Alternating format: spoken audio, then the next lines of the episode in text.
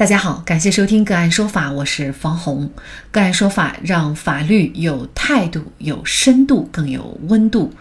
更多的案件解读，欢迎您关注个案说法微信公众号。今天我们跟大家来聊一下：女员工怀孕以后遭公司解聘，三孩政策实施，女性就业歧视会更严峻吗？中共中央政治局五月三十一号召开会议，会议强调，各级党委和政府要加强统筹规划、政策协调和工作落实，依法组织实施三孩生育政策，促进生育政策和相关经济社会政策配套衔接，健全重大经济社会政策人口影响评估机制。要完善生育休假与生育保险制度，加强税收、住房等支持政策，保障女性就业合法权益。三孩政策放宽，女性的就业合法权益是否会受到影响？女性就业又有哪些法律的保障？我们来关注一起成都市中级人民法院发布的《成都法院二零二零年劳动争议十大典型案例》。在这些案例当中呢，就有一起三期女职工的权利保护案引发了关注。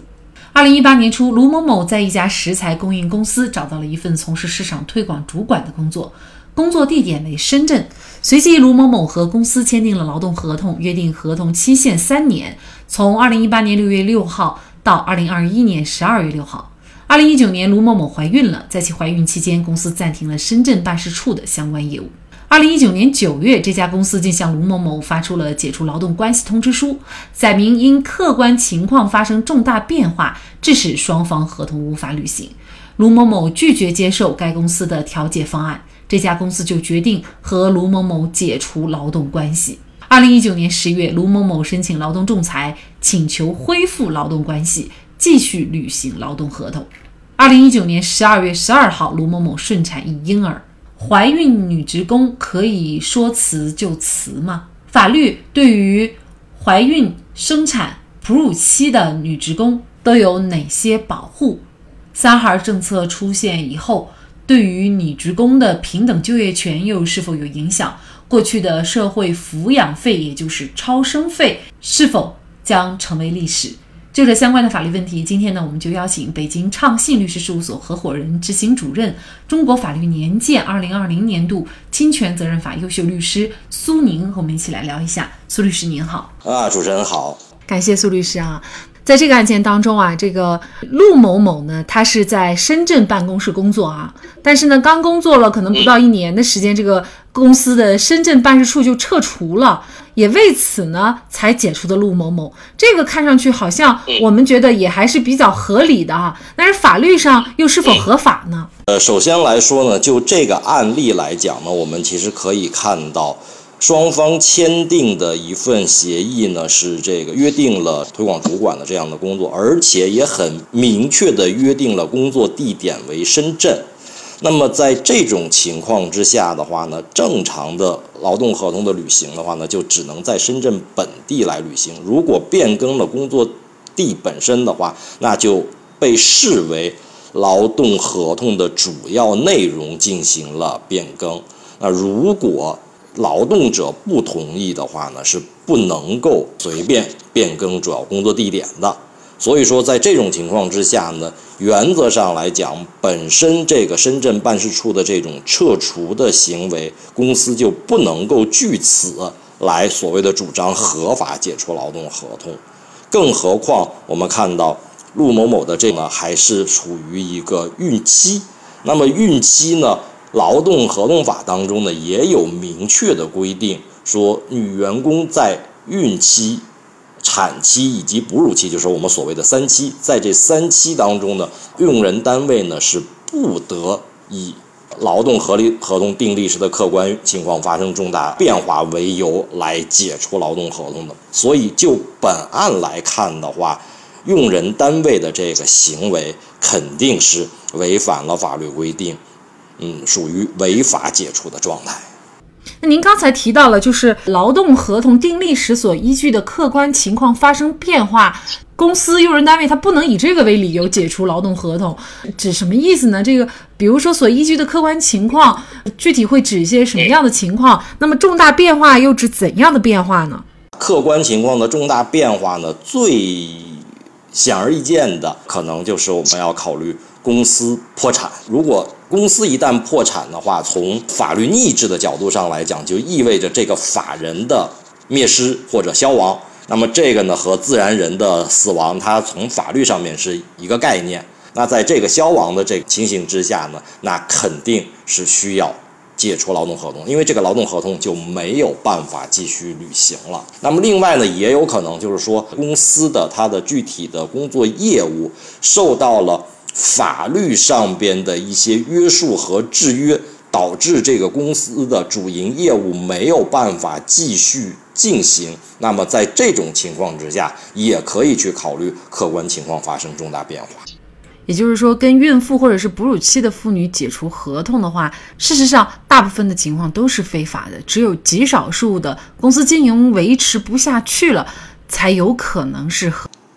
对，而且这个就是就是我们法律规定的这个合同订立时候所所依据的客观情况发生重大变化这个说法呢，如果女性在三期的这个阶段呢，也是不可以合法解除劳动合同的。如果发生了这种情况，必须要解除了的话，那也要考虑给到三期员工一个足额的、足够的一个赔偿，那么才可以往下走。哎，这样看来，其实作为尤其是孕妇的女职工啊，其实劳动法上对于他们的保护呢，还是比较到位的。那么具体，比如说，除了不能够随意解除合同以外，孕期、产期、哺乳期员工的话，还会享有哪些权利呢？首先来讲呢，是他这个产期的一个产假的问题，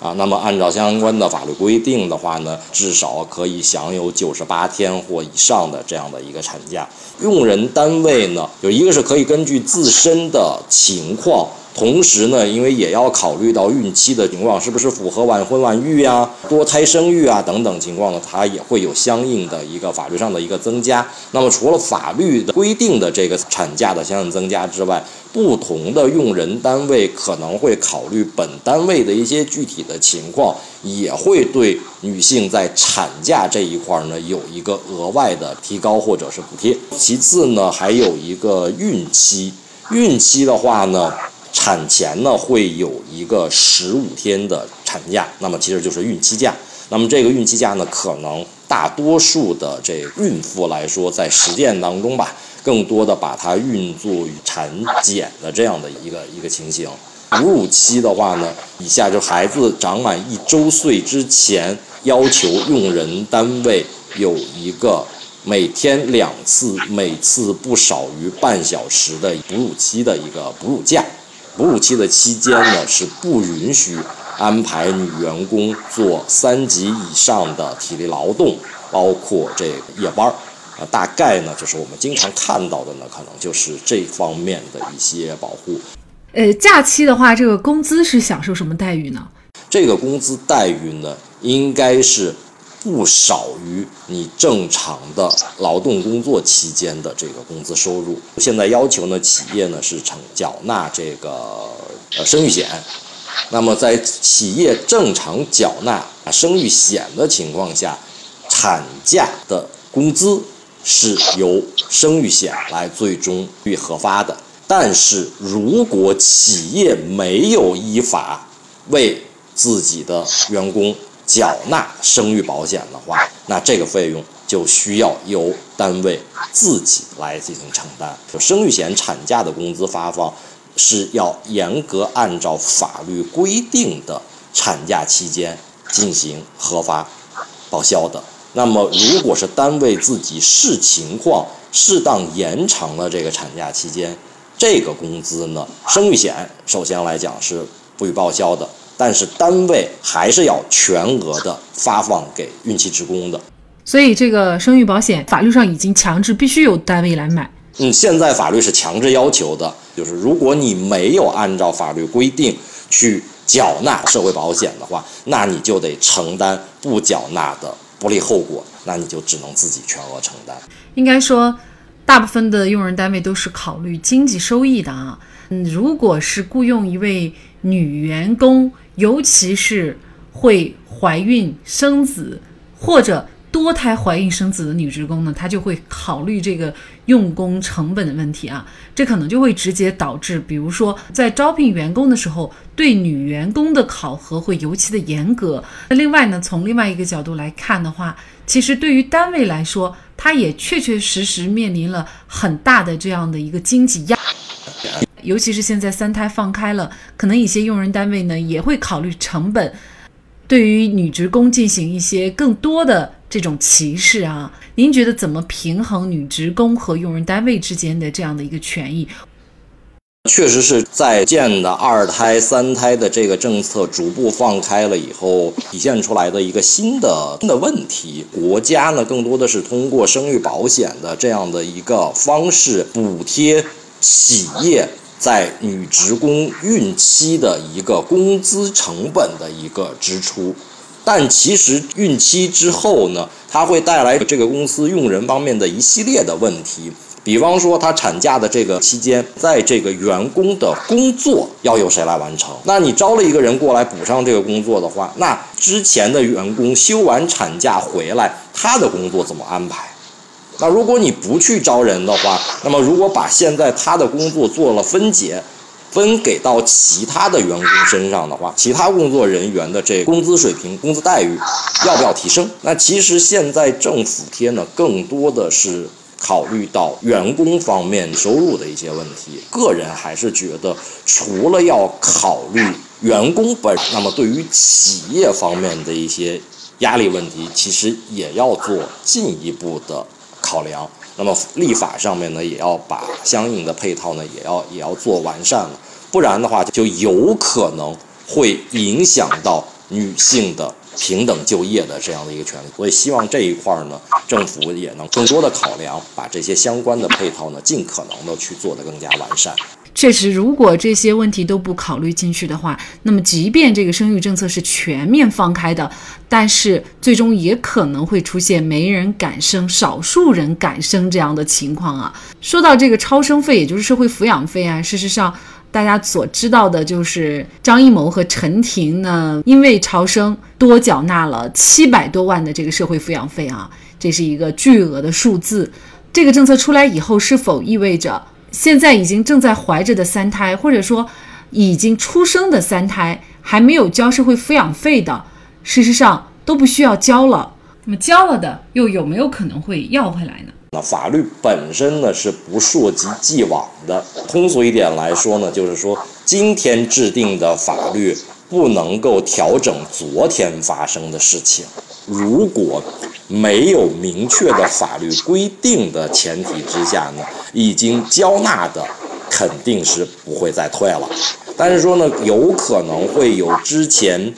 有这个超生的符合要交纳社会抚养费的这样的一些情形。但是还没有交纳。个人认为，像这种情况的话，虽然法律不溯及既往，但是现有的法律呢，比之前的法律约定的规定的更加宽松。那么在这种情况之下，可能也会去考虑说，交纳应该交纳，没有交纳的，现在不用交纳了，那应该也就不会再交纳了